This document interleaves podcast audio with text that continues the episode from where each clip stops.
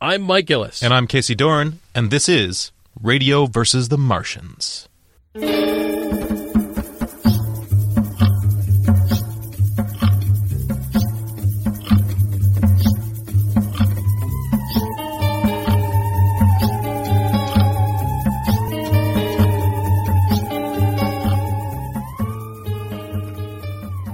This month, Steven Spielberg.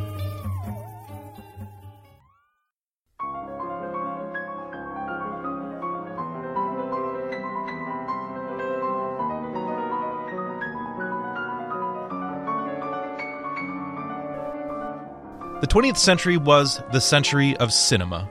Motion pictures are, for better or worse, now humanity's primary storytelling medium. And when we talk about great directors, we're usually talking about a rogues gallery of 20th century artists Fritz Lang, Orson Welles, Charlie Chaplin, Hitchcock, Bergman, Kurosawa, Kubrick. And then we arrive at Steven Spielberg. Spielberg? Uh, sure, he's a great director, but is he one of the greats? Well, there's nothing controversial about Spielberg's importance to big ticket Hollywood filmmaking. Spielberg is arguably one of the most recognized and respected living directors. He's won the Oscar for Best Director twice, and nine of his films have been nominated for Best Picture. Two of his films are in the top 10 highest grossing films of all time, and he's launched two incredibly huge blockbuster film franchises the Indiana Jones series and Jurassic Park and he has the distinction of being a founder of a major film studio, DreamWorks. Spielberg isn't just a director or a mogul, he's a brand name. But let's roll it back. Spielberg started off as a film prodigy at a very young age. He started directing films at age 8, his first feature film at 16, and by the age of 22, he'd signed a four movie deal with Universal Studios to produce long form TV movies. It wasn't until 1975's Jaws that Spielberg became a household name a creature feature about a ravenous mega shark terrorizing a Long Island beach locale captivated audiences. The film became the highest grossing movie of all time, only to be overtaken by Star Wars. Even today, it's a terrifying, hilarious, and well paced thriller that leaves you satisfied. Throughout the late 70s and 80s, his films upheld the reputation for churning out box office smashes Close Encounters of the Third Kind, Raiders of the Lost Ark, E.T. His films deftly balanced the popcorn film styling with very well crafted, mature storytelling. And then with 1985's The Color Purple, Spielberg began to attempt serious drama. The film was not only a box office hit, but was nominated for 11 Academy Awards, tying for the most Oscar nominated film of all time. And in the 90s, Spielberg hit his stride. Recovering from the lackluster Peter Pan inspired Hook, he exploded with 1993's Jurassic Park. And, outdoing himself, he released the critically renowned Holocaust film Schindler's List in the very same year. Now, moving through the next two decades, Spielberg's films would vacillate between special effects laden epics and sci fi romps and myriad dramas, almost all with his characteristic acumen for good storytelling. As for my own relationship with Spielberg, he was ubiquitous in my childhood. E.T. was the first movie my family ever rented, and the first we ever bought on VHS and I'm pretty sure we bought the Indiana Jones trilogy from McDonald's on that promotion for $10 a piece. I watched the shit out of those movies, and they made an indelible mark on my young imagination, and were among the reasons that I actually chose to go to film school. Spielberg is, and I think will remain, synonymous with Hollywood filmmaking for as long as cinema exists. Future artists will continue to draw inspiration from his filmography, and I think people will continue to revisit his worlds endlessly on video. At least until intelligences vast and cool and unsympathetic reduce our planet to smoldering ash. But before that happens, let me introduce the panel. Joining us for the first time, professional sound editor and designer who worked on such projects as The Expendables, Twilight Eclipse, and most recently the award winning Transparent, Scott Kramer. Hello. It's a pleasure to be here. Uh, it's a pleasure to have you. And returning for his fourth, count them, four panels, composer of the Radio versus the Martians theme song, Star Wars cosplay consigliere, and all around good guy, Todd Maxfield Matsumoto. I'm very happy to be here. Nice. We're happy to have you. And then, last but not least, Marcus Brody to my Indiana Jones, robot teddy bear to my Haley Joel Osment droid, Mike Gillis. Good to be here, as always. Hold on to your butts, people. We're rebooting the entire park from this Unix based interface. It's Steven Spielberg on this episode of Radio versus the Martians.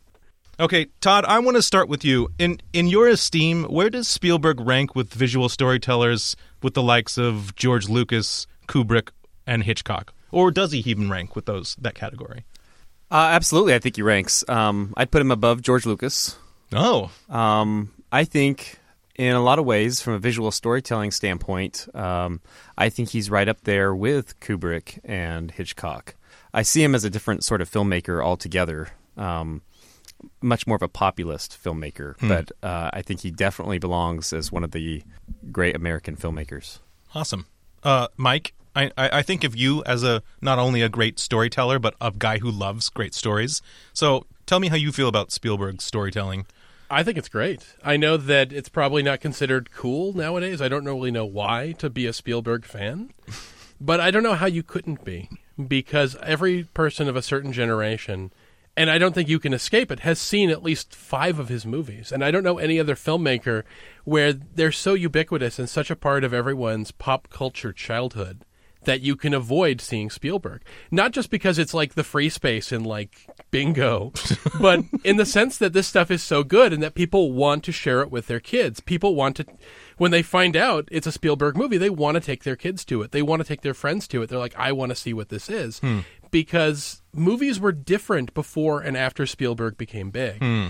I wouldn't necessarily say it's the same KT boundary that you see with sound coming into motion pictures, but I say it's probably comparable to the effect that Lord of the Rings had Huh. on motion pictures, where entire genres that were not really mainstream became mainstream, entire elements and entire ways of appealing to an audience, entire kind of story, the idea of having these very basic but profound, not in the sense of it being a large scale story, but in the sense of being a very personal story. Hmm. And he's definitely a filmmaker that knows how to hit emotional notes in a way that really invests the audience in his work.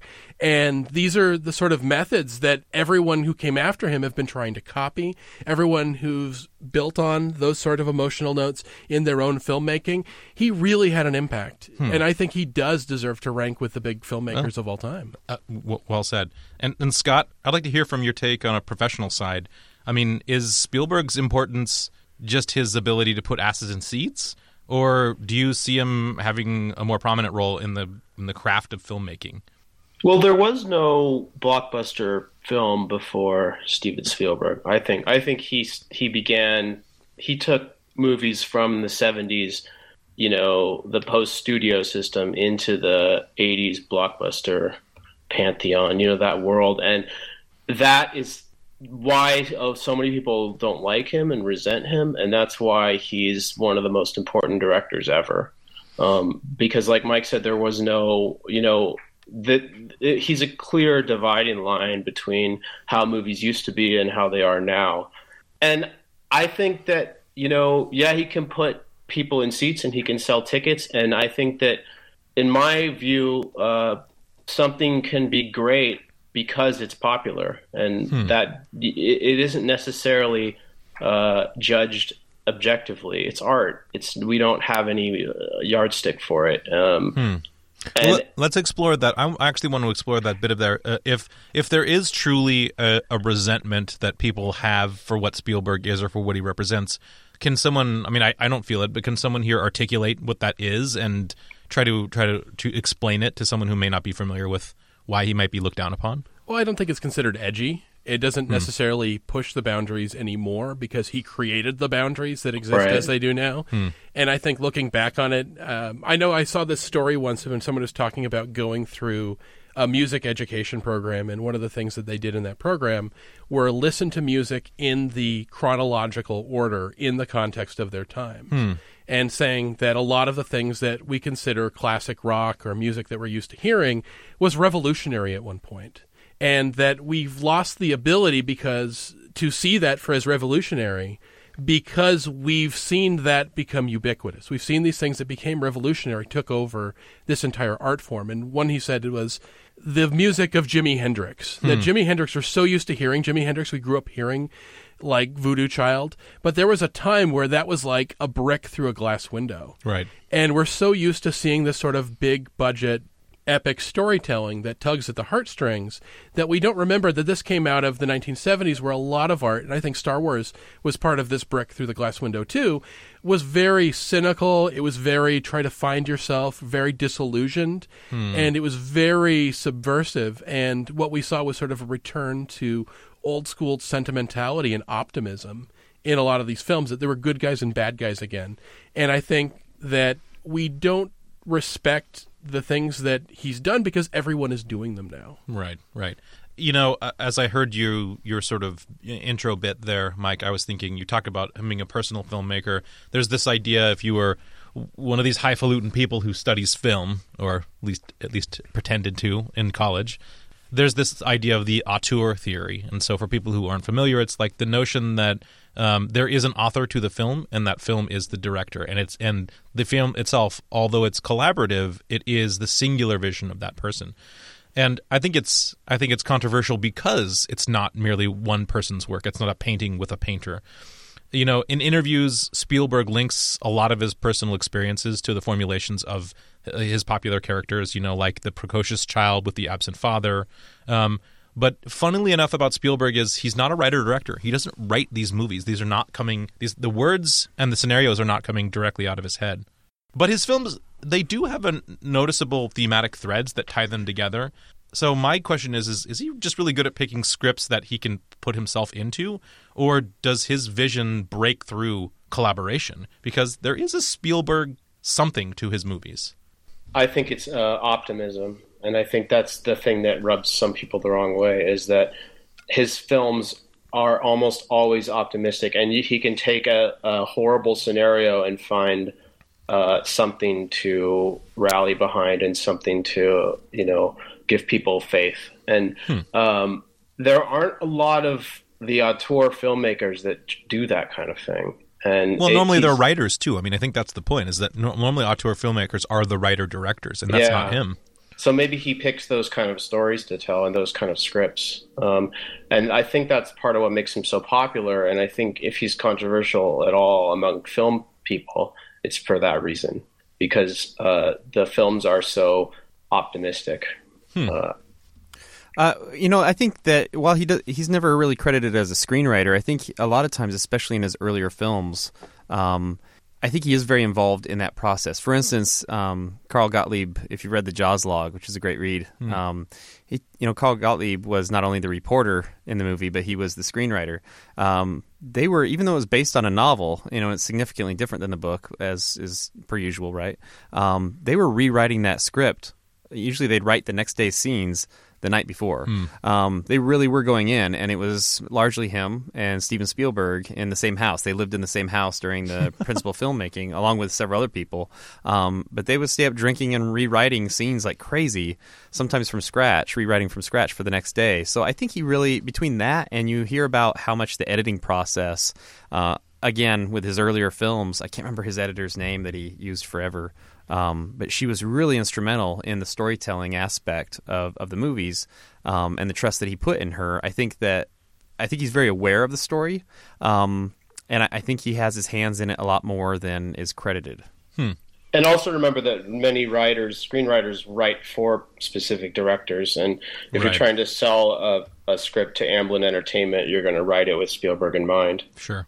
Yeah, and the other thing too is it isn't just that he's ready there to swoop in on movies and scripts that he likes, going, "That's mine. I'm going to give it myself." He was always incredibly generous.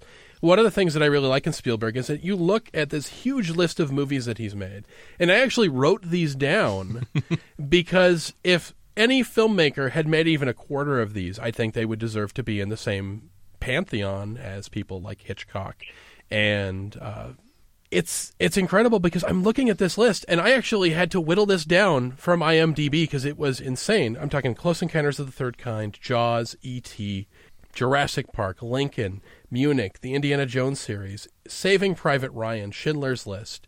That those are the movies he made, but what were the movies that he liked the script and he wanted to get it made, but he didn't necessarily have to make it himself? He was willing to share that. Right. A lot of people with that kind of clout, and you cannot downplay the kind of clout this guy had in the 1980s.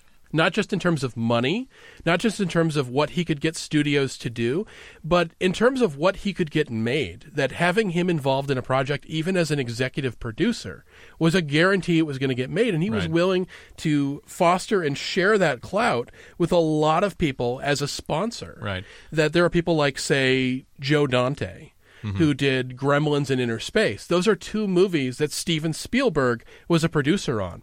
Back to the Future by Bob Gale and Robert Zemeckis would not have gotten made if Spielberg hadn't gone to bat for it. Right, So it's not just that these movies, which all have that same kind of optimism about them, it's regular folks getting thrown into unusual circumstances, sometimes with the supernatural or the science fiction elements. But he's willing to share that success and ride that wave because he clearly can't make five movies a year. Right. I mean, it was a crazy, like you said, he made Jurassic Park and Schindler's List in the same year in 1993. So even he has his limits, but he's not greedy. And that's something I think is really unusual and I think really laudable well, about him. Well, I mean, let's let's take the devil's advocate position. If he is credited as producer for five, six, or seven projects a year, most of which are not going to be his own movies, um, how much of these are bear the stamp of his creative process, and how much of it is just being like, well, he can put his name on these things, and he just wants to turn a profit on them? Like, Well, I, I think there's a certain amount of that going on. I mean, if like this is the new template for a a movie mogul like a J.J. Abrams does all the same things, and Spielberg probably started that. You know, he might have Right. because he had a production company a long, long ago and was optioning scripts and buying properties, and you know. He, he comprises like a quarter of the lot at Universal, you know, just with his stuff. wow. Yeah. Yeah, and uh, but my thought my thought about it is is yeah, there's a lot of stuff that that bears the name of Steven Spielberg, like Animaniacs, for example, which Animaniacs is hilarious and has its own like it has its own relevance to being a crazy postmodern pop culture force in what it, what it was. But I don't see anything of the fingerprints of Steven Spielberg on it except for the fact that his name appears in the title. So I don't actually know what it means when you say something like Freakazoid is executive produced by Steven Spielberg. What does that mean? I think it varies. Um, and you know, some things like the bridges of Madison County, he he was instrumental with, and other things he probably had very little to do with. But if he if he's going to be judged, it pro- should probably be just by what he directed. Fair enough. I, I guess I could see that, but I don't think you should downplay this stuff too, because his name gets things made. And a lot of this stuff, Back to the Future had a hard time getting greenlit. It bounced to a lot of studios. One of them that it went to was Disney, who freaked out at the idea of this girl who did not know this was her time traveling son and getting a crush on him. They really were bothered by that and they wanted nothing to do with it. But it could have died in that moment when Disney didn't want the film. But Steven Spielberg kept it alive. Hmm. People were willing to have meetings because he was a producer. Right. Mm-hmm. That's not something that happens a lot. The same thing with, you know, like I said, Joe Dante, who I think is an incredibly underrated filmmaker. He's somebody who did Gremlins and Innerspace and The Burbs and a lot of these movies where hmm. you can see the fingerprints of Spielberg on his career. And a lot of people, in many ways, were mentored by him and got their foot in the door in the industry because of him. And I think he sees in their work and in their scripts stuff that he would like to make if he had the time. But he's not going to go, I don't have time to make it. It's off my radar. I don't give a shit. Hmm. He instead goes, No, there's something here. I want this movie to get made even if I can't do it. Hmm. Even if I just have to do the business work. I'm I'm happy to do that. I'm happy to be involved in that. And I mean, looking at just the stuff he's had his name on even as a producer, that's incredible like The Goonies. Right. That was my Well, childhood he was, movie. He was the second unit director on Goonies too, so it's not as if that there wasn't there literally Spielberg shots in that movie. That's So, true. I yeah. think he did all the pirate ship stuff. Yeah, I'm so not sure exactly, He did work with him. He was uh, the Amer- an American Tale, Hmm. Land Before Time. I mean, a lot of the stuff he got his clout to get an animation company with Don Bluth that for many years was a rival to Disney, Right, And actually outgrossed them at the box office a number of times. Hmm. I mean, he did uh, producing work on A Wish for Wings That Work, which is a Bloom County comic strip Christmas special for T- uh, you never saw that? Oh God, no. It's the only animation that we ever got with the Berkeley Breathed characters. Hmm. And it was actually really well made. I think they got the guy who played Radar on MASH to do the voice of Opus. but that was a Steven Spielberg joint. I mean, he Hmm. didn't direct it, but I'm pretty sure his name helped get that thing made. I mean, it's not necessarily Garfield, it's a lot more subversive than that. And a lot of things that would not have normally gotten made, and we think of it as, again, it's not revolutionary now, it's not a risk now. but it was then, and his name got it made. Yeah, there's a little there's a little difficulty in in doing the post facto uh, looking back on it because we we now know that he's the, there. These are ground rules that he himself set. But I'd actually like to go back and and look sort of at the beginning of his own films. So we can talk about what he's done. Um, there is Before we oh, do that, I want to jump ahead, in Tom. on that. Go ahead. Uh, I think it's important to really divide his career sort of in half, um, and particularly in terms of um, production credit. Uh, I think the stuff he was involved in in the 80s, uh, which is most of the things that you mentioned that are of quality, that he was a, a producer, executive producer, that his name was attached to, but he didn't direct. Um, I think that they, those feel a lot more like Spielberg. You can see the, the thumbprints on those. Uh, whereas after the like the mid 90s, I think you're really looking at Spielberg almost entirely as Spielberg the mogul, Right. And you don't see his fingers, you don't see his his work, his influence on those things as much. Uh, I think increasingly so. I mean, you're you're looking at post DreamWorks, post Katzenberg, Right. uh, Spielberg, and he really is looking at it. I think a lot of lot more as a business. Because I don't see any Spielberg fingerprints on the Transformers movies at no, all. I, I think it's kind of like when you see Walt Disney Presents. I mean, Walt Disney has been dead for several decades, and that puts the, the lie to Walt Disney Presents, but it's a brand name rather than an actual person's input. And so you have to ask when earlier you said, you know, it seems like Spielberg sees something that he would like to make but doesn't have the time to, so he lets someone else. Um, did he really want to make Transformers? I hope not. so I think there's a I real don't difference. know. I don't know. I mean, I Transformers was a big movie for me because I was at this point in my life where I was too good for uh, blockbuster movies, and I thought, you know, I liked art film, and that's all I wanted. And I remember seeing it in the theater with a bunch of people in Silver Lake, and we were all having a blast. And I realized this is actually great in a certain way, and maybe he did want to make it. You know, maybe it was maybe it, he wanted to make it, and he knew it would make a lot of money. yeah, somebody needs to pee on Stanley Tucci. I mean, that's that's the movie I've always wanted to do. Maybe I wanted to do it in Schindler's List, but the ratings board said no, no golden showers. I, I got to fit it in somewhere. No, not Stanley Tucci. It was um, what's John his name? Turturro. John Turturro. We Yes. need to have Yeah. a John Turturro robot I- golden shower. I in the would movie. also like Stanley very- Tucci to be pissed on. Frankly, Who wouldn't? but so yeah, further to that point, I mean, I, I this uh, thinking about Spielberg took me back to a previous panel that we had done about Hayao Miyazaki, and uh, there was this problem of relating who Hayao Miyazaki was to a Western audience, and so the the thing was, oh, he's Walt Disney of Japan, even though the two don't really ma- mesh. He wasn't at all.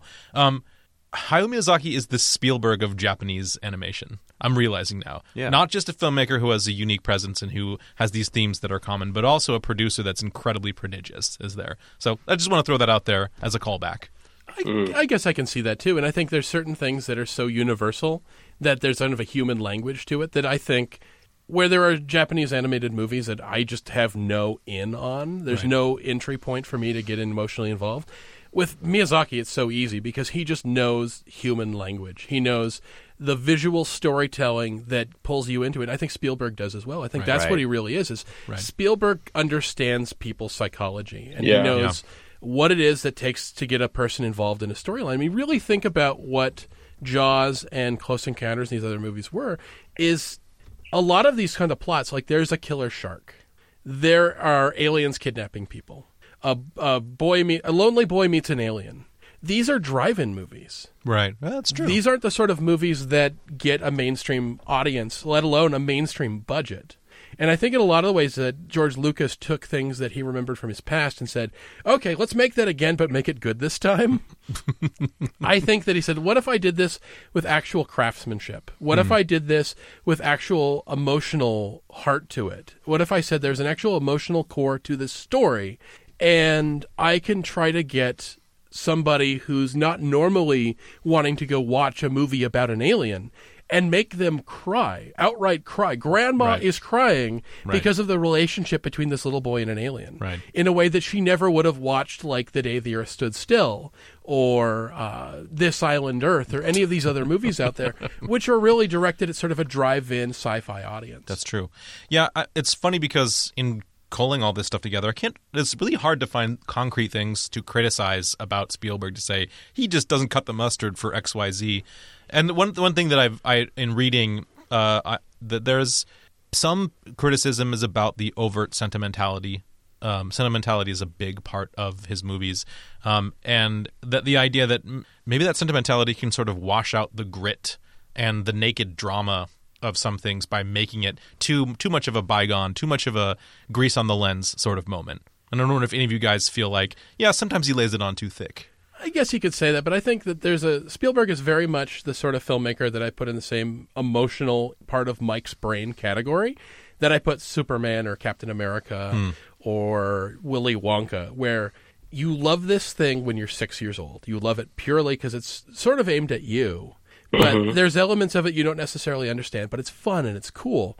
And then you get to the age of like 12 to 15, which I think is the worst era of any human being's life. You have the worst haircut, you like the worst music, and you just instinctively hate everything you loved as a kid. That's, you know, Superman's lame. He doesn't do this. I like the Punisher. I want something that's gritty and mean and angry at the world. And it's all about how nobody understands me and how everything is stupid. And then you get to like the age of 30 and you're just like, man, that's some dumb shit I liked when I was 13. What's really awesome is what I liked when I was six. and I think the tra- trajectory you have with Spielberg is that you go through that adolescent period of what you enjoy, what your appetites are for pop culture. And you go through that. Spielberg is just not cool to a 12 to 15 year old. Hmm. But when you get to 30, a lot of that stuff, which has a certain era of nostalgia about it, becomes not only palatable, but you understand not only is this stuff really emotionally powerful, but there's a craftsmanship behind it. I mean, that's the thing we were talking about Transformers. Transformers and Michael Bay and those kind of blockbusters that we see now, there's technical craftsmanship, but there isn't a lot of heart to it. It's a lot of noise and explosions. And I'm sorry, Scott, you may have enjoyed it, but I really didn't. um, I I see a movie that is basically trying to hit instead of those emotional spots in somebody's brain to pull them in, instead of aiming that at people's brains and sort of this like getting people emotionally involved, it's doing that with money. Hmm. And I don't see hmm. Spielberg as ever somebody that's ever been truly as cynical as a Roland Emmerich or as a Michael Bay. That even his worst movies, I can see good things in them and I can see what they were trying to be or what they could have been. And I can mm. still see there's an emotional heart there. They never feel not just cynical in the tone of the movie, but cynical in the motivation for making the movie and what the decisions you made going into the movie. Mm. S- Scott, what what do you feel about sentimentality? Uh, that it's fine. It- I mean, I do see that uh, the a lot of the films are really candy coated, and uh, there are moments where that are just seem so on the nose in two in tw- you know in 2014. Going back and watching them, but they worked so well on me when I was that age, you know, and they work so well on you even watching them again if you just decide to go with it. A lot of blockbuster filmmaking is about getting the audience to sign on to, you know, to to what to the ride that we're on, and it may not be. If you look at it with a critical eye, it might fall down. But if you just get in the theater and and embrace it, that you'll have a great time, and that's what a lot of his films are about. And uh, and I, I agree with Mike. I mean, I I don't think there were cynical motivations behind uh, many or if any of these films, and that, and that's really uh, great and rare. Now, Todd, as a as a as a father, as someone who now fulfills a reoccurring role in Spielberg films about uh, that that tense relationship between emotional or physical dis, uh, separation between children. How do you how do you see when you go back and watch films now that are Spielberg because that's such a major component of them? Um, how do you feel about the, those parts of the films? That's a. Uh, I think that's a great question because um, I think you know I don't think he lays it on too thick. I think because hmm. I think usually it, it comes across as sincere, hmm. and it can be as in that regard it can be as thick as as he wants because it feels real. It feels like he means it, and I think he appeals to everything. Everyone understands that he appeals to a, ch- a childhood sense of wonder, mm-hmm. but there's more to it than that. I think as children, as young children, we tend to experience a lot more emotionally than people give us credit for. Um, anger and frustration and this incredible sadness a lot of times as a child you can feel. And I think he's able to pull into all of those things, which might be why he tends to lose us during adolescence. And then when we're adults, he recaptures us, especially, I find, when you become a parent. Oh. Um, and, and and specifically to your question, a father, because that's like you said, that's so much a part of, of his movies that that relationship. Um, it really hits home. It's very difficult for me to watch any of the Spielberg '80s movies um, without without getting choked up a number of times. And sometimes it's over weird stuff, but it hits me. Right. I had that same experience watching E.T. last night. and I hadn't seen it in a number of years. E.T. is uh one of the movies that I can't watch without at some point getting choked up or outright crying. Hmm. And there aren't a lot of movies that do that. Like the first five minutes of Pixar's Up will do that to Oh me. God. That's oh my god. Somebody learned from Spielberg there. uh, if you really want to see some influence, that a lot of Pixar stuff has that Spielberg influence Absolutely. all over it. But E.T. has one thing visually, and this is something I hadn't noticed ever until watching it this time. I, I don't think an adult picks up on it, except on a subliminal level, which is aside from Elliot's mom and Peter Coyote's character, you don't see adult faces No. in that movie. Only Right. during the scene where the doctor kind of like Peanuts. You're seeing their legs mostly, right? yeah, it's actually it's very kind of uh, Doctor Claw, Nanny from the Muppet Babies kind of thing. Where, Right. for the most part, most of Peter Coyote, until you see him, there's something very menacing because you only see him from like the waist, and you see his keys His on keys. his belt, and you hear the menacing music, and you see adults at a distance. You see them far away, and it's sort of the reveal of adults is kind of like the reveal of ET himself, which is like 15 minutes until you see it. You see Elliot's mom because she's an adult that he can relate to. Every other adult is scary. They're always at a mid distance. They're looking away. Even when they're kind of closer, you see a profile at most. Hmm. Peter Coyote was the first adult face you see. I think you see a couple bl- quick shots of faces while the scientists are trying to save ET, but they never come across as anything like background dialogue while they're talking. Right. They're never full characters. So it really imbues this movie with a child's perspective. Hmm. Because aside from your mom, adults are fucking scary. you never see the science teacher either in the scene where he's supposed to dissect the frog Oh, he's the worst. you see him as kind of scary. You just see his hands moving, and the only time you see him his full body is when he's leading Elliot away to the principal's office. As, they're all of these kind of scary, faceless authority figures, and that's what I think really gives that movie its real power is that it gets great performances out of children. Spielberg could work with kids, and this is before he even had kids. And I think he said in an interview that his work on ET is what solidified his desire to have children. That's he's like. I can be a dad. I understand what being a dad is kind of like now. Right. And I want to do this. And it's amazing the kind of naturalistic performances he's able to get out of young children like Henry Thomas and Drew Barrymore in Yeah. that movie. And they really have to carry it themselves because they're the ones that are emoting. They're the Right. ones that are appearing in most of the scenes. And it's just incredible. And I don't think very many directors, if you want to see a director who's not good at working with even great actors, look at the way that George Lucas worked with children Yeah. in Star Wars Episode 1. Yeah. It feels very wooden because children don't have the sense memory that they can pull from as far as acting. And I guess what Henry Thomas, who played Elliot, pulled from was that his dog had died recently. Wow. And he was Whoa. pulling heavily from that, especially during the audition process. I guess he didn't audition that well, but they did an improv scene where he was pulling from that memory. And it was so believable that Spielberg was like, okay, we have to stop right now. Kid, you got the job. Just please, I want to make you feel better. I feel bad doing this. it's really kind of a cool scene. And uh, there's an element of that that I don't see. I think, like the Todd, the word you used, sincerity is a big part of it. Is that he makes those things feel real because they don't feel put upon. It doesn't feel like somebody's a psychologist is watching with a clipboard somewhere, seeing if he can make you cry. it feels like somebody who's trying to take you on a genuine journey hmm. with these people, and if you can do it with children, which is hard to do, and he just nails it in hmm. E ET. We're going to take a quick break and we'll be right back.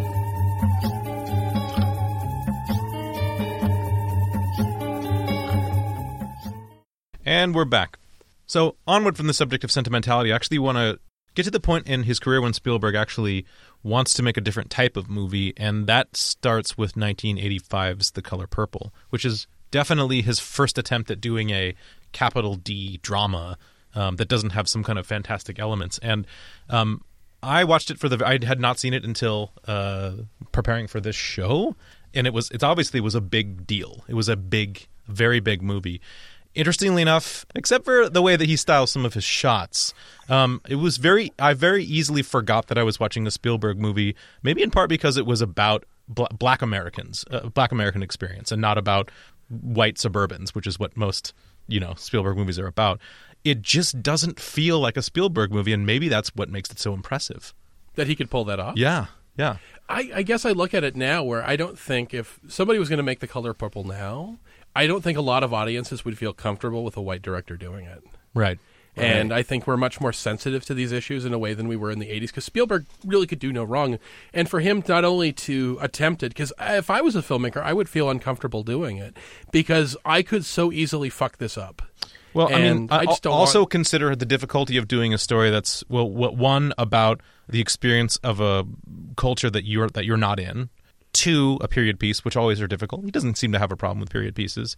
Three, that deals with subjects like incest and uh, abuse and like it's such a strange like nexus of crazy taboo things that are very difficult to watch on a on in a movie you know the what is it that fincher said david fincher said about directing movies where you have to show things that are unspeakably horrible he said you have to try to visualize things that make people want to turn away from the screen and when doing that as a director that's a really hard job But you have to make them not turn away Correct. from the screen, Right. too. That's the hard part is that you think of Spielberg to this point that even when his movies are scary, there's still an element of comfort food to them. right And The Color Purple is not a comfort food movie. no no And I think in a lot of ways, he kind of went into the deep end first because, at least with Schindler's List, as a Jewish American himself, he has a certain amount of experience that he had, probably has a number of relatives who survived the Holocaust. Of course. And he has no in to this world that he's creating with Color Purple, and he did that one first. right So I have to wonder how many conversations he had about whether he was really the right person to do it or whether he had that kind of confidence that early in his career to take it on because I could tell you I wouldn't have it. I, I wouldn't be able to do it. I'd say, I'm going to find somebody who can tell this story and I want to produce it and I want to be a part of helping it get made. But I am so afraid that my perspective being outside of it is going to screw this story up that all it's going to do is turn people against me and not for what I was trying to pull off. But to overcome all of that and then nail it, that's hard. I mean, that, like you said, that movie won so many Oscars mm-hmm. and is still incredibly well thought of. Mm-hmm. You know, what's interesting is it was uh, nominated, I think, for eleven, uh, but not for best director. and and and one wonders if there if the Academy was saying, you know, uh, why don't you go back to your popcorn movies? I, I mean, I mean, all all that I'll say about it is having seen it for the first time, as I felt like, uh, and now hearing you guys talk about what you think is a quintessential Spielberg movie. It is the optimism that the main character, the Celie character, retains about the relationship between her and her sister that carries the audience through dealing with such a slog of terrible, unsettling things that happen in the movie. In fact, I think halfway through the movie, I was watching it with my wife, and she said, "This is the most horrible movie I've seen in my entire life." And I was like, "Oh shit! How are you? How are you going to end this then, Spielberg?" Uh, you know that Tina Turner was originally approached to play the lead role in that movie, No. She's she's simply the Whoa. best. And she turned it down so that she Oh. could do Mad Max Three. Oh, Oh, well, the. Thunder, the Thunderdome is pretty cool. Though. It is. She's a huge sci-fi fan, and I think she that was the wrong Spielberg movie for Tina Turner. Yeah, but who runs Bartertown? right? Who runs Bartertown? Well, uh, you know, uh, we can move forward and uh, move forward in time. Of course, there's Schindler's List, but uh, to me, I think the movie, if you move past why Schindler's List was important for Spielberg as a director and how it became it and Jurassic Park became this huge. Well, fuck it. Let's just talk Jurassic Park. How Okay. can how can we not hit on Jurassic Park as being the movie that pulled him back from what what was a teetering of his career with Hook because it was a major disappointment. I like Hook. I know that it's not a perfect movie and it has a lot of flaws in it, but it's a fun movie. And go looking back on it, I think it's aged remarkably well Yeah. for what it is. I think it's fun to see uh, Bob Hoskins play Smee. I think it's really fun to see Dustin Hoffman play Captain Hook, which is a weirdly really good casting job. Because if you'd seen that and not see it, it's kind of like the Heath Ledger Joker, where on paper you're like, "What really? Uh, No, uh, really." Really, you're gonna get the guy from Rain Man to play Captain Hook? I was shocked by how good Dustin Hoffman is in Hook. He is he's, he's so amazing. good. Yeah, He is really good. yeah. And it's such a great casting job. And it's one of those casting jobs that makes you go, you know what? I'm going to hold judgment back and see how this goes whenever I hear another casting job that just doesn't feel right. He makes it work. I think that movie is a lot of fun. Certainly, it's not perfect. It's kind of like, it's kind of like um, the the Dark Knight Returns for Peter Pan in a weird way. the idea of an older, grittier Peter Pan coming back out of retirement to take on his old enemies and finding out if he's still relevant. It's kind of cool in that way, and it actually does it without being as just aggressively gritty or edgy as The Dark Knight Returns. It's not Frank Miller's Peter Pan. It's still Steven Spielberg, Yeah. and it still feels like a great Peter Pan movie. Hmm. Well, we can agree to disagree. I suppose. but I wanted to talk about Jurassic Park. Okay. So this Right. is a sleeper hit. I actually remember in being in middle school and hearing people when the movie was supposed to come out in science class, hearing other people who had read the Michael Crichton book, and they were like, "Holy shit, this is amazing!" Um, well, let's talk about it. Jurassic Park. Like, where where do you where did you fall on it when you were 13 years old or 14 years old or however much, and where do you fall on it now? I, I had never seen anything like it, and I was I was blown away. And it seemed so modern. I couldn't Right. believe how how like technological that film was. It was the well, wasn't it the first one with those kind that kind of elaborate CGI? I don't know if it was the first. I know that Terminator 2 came before that, but Yeah. I, I don't think it was quite as. I don't think it was as ambitious Yeah, as but we, was. I think we've talked about this visual effects in the 90s as it relates to early visual effects because in Terminator 2 they use the CGI so sparingly and usually in nighttime scenes and usually in places where the image was simple enough that it, it being CGI wouldn't distract. Yeah. And for Jurassic Park, a lot of it's in the daytime and that's really Yeah. hard to do. Um, actually, I, I kind of come to a little bit of a disagreement on you here. Is that a lot of that movie is shot at night, and the CGI is almost always at a distance, or it's in the dark, and it's in the rain. And hmm. that was actually one of the things we talked about with Blade Runner. Is the thing that made Blade Runner work, including the fact that it was shot on a studio lot, which is the same lot they used for both Gremlins and Back to the Future in the fifties. they just put a bunch of tubes and stuff on it. The Sure. reason it still looked real instead of you know a studio lot with tubes and smoke is because they put smoke and they put it at night and put rain on it, and those elements cover up for the fact that you're shooting on a set and you're using CGI or you're using a puppet. And I think one of the real strengths of Spielberg, I think probably his greatest strength is a conservatism when it comes to special effects. That you think of hmm. him as these big special effect movies, but he always is very keenly aware of what the limits of what he can get away with those effects are and he pulls it back like two notches and he goes okay that looks really cool but let's not get carried away let's show it at night or let's show it at a distance. Like all the full body shots you get of a lot of dinosaurs in Jurassic Park are usually pretty far away and they're in motion so it doesn't look fake in the way that say like the plane crash of Air Force 1 looks fucking terrible or even a couple shots of the Enterprise in Star Trek 6 where they Right. started doing some CGI over models Yeah. those things stick out like a sore thumb now, Yeah, but yeah, you they do. watch Jurassic Park, that movie still looks good because it's a mix of animatronics in the places where it needs to be close up. Sure. And it's a mix of CGI when it's far away or things that the animatronics simply cannot do. Right. And a lot of people, and I think early Peter Jackson was aware of this too. Yeah, yeah. Then he went off the fucking deep end with a lot of the Hobbit movies where it feels like a video game. Right. It's knowing what you can do with the special effects and knowing how much you can get away without pulling people out of it. Mm-hmm. And he always has a good idea of, okay, well, ET can't run, so I Mm-hmm. won't show him run unless there's a bunch of things obscuring him. Um, I know that I'm going to use like lens flare or something to cover up the fact that it's clearly a matte painting or something. Right. Little things like that. And I think he's really good at that stuff. Yeah. And I think Jurassic Park's the best example because you watch it and it still looks like a movie that could have been released this year. Sure. I agree that it looks great overall, um, and I was blown away in the theater by it. Um, there's so many, I have so many conflicting emotions about that movie, but uh, one of the biggest things for me, um, having had quite a few years to really think about it now and watching it again recently, is that I think that the emotion in that movie isn't as sincere. Yeah. Um, Yeah. Yeah, I can the, agree on that. The Hammond, the John Hammond character, is extremely problematic for me. He's he's supposed to be not just the kid's grandpa; he's supposed to be our grandpa Hmm. all the way through. He made a mistake, and that's that's not the way Crichton wrote him. And I don't really care about keeping faithful to Crichton's vision on that. Right. But there's a reason why Crichton didn't write him that way. Um, and in earlier Spielberg movies, there's a really strong anti-establishment. Um, it's not how we think of him, but there is a really strong anti-establishment uh, thread throughout a lot of those, and that's not there with with rich grandpa there.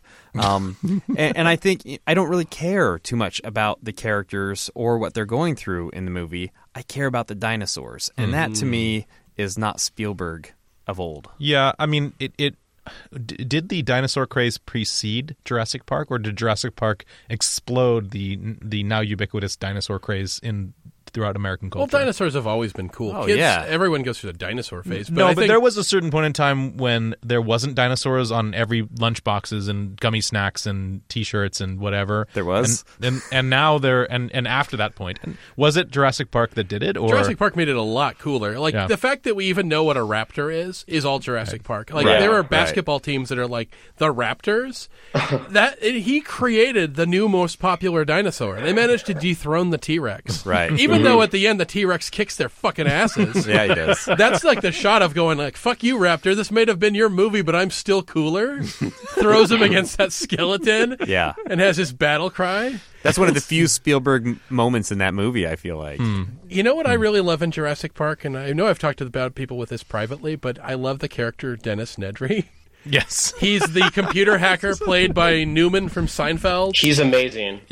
I fucking love him. He's the best part of that movie because he's like this kind of like arrogant nerd who knows that he's indispensable, and he's gonna make you just as fucking just oh, he makes you so angry at him because he knows that you can't afford to fire him. Yeah, he has Spielberg has a real understanding of the IT professional. That he does. Yeah. That's the best computer hacker in any movie. I think uh, Dennis Nedry and R2D2 are my two favorite hackers in anything.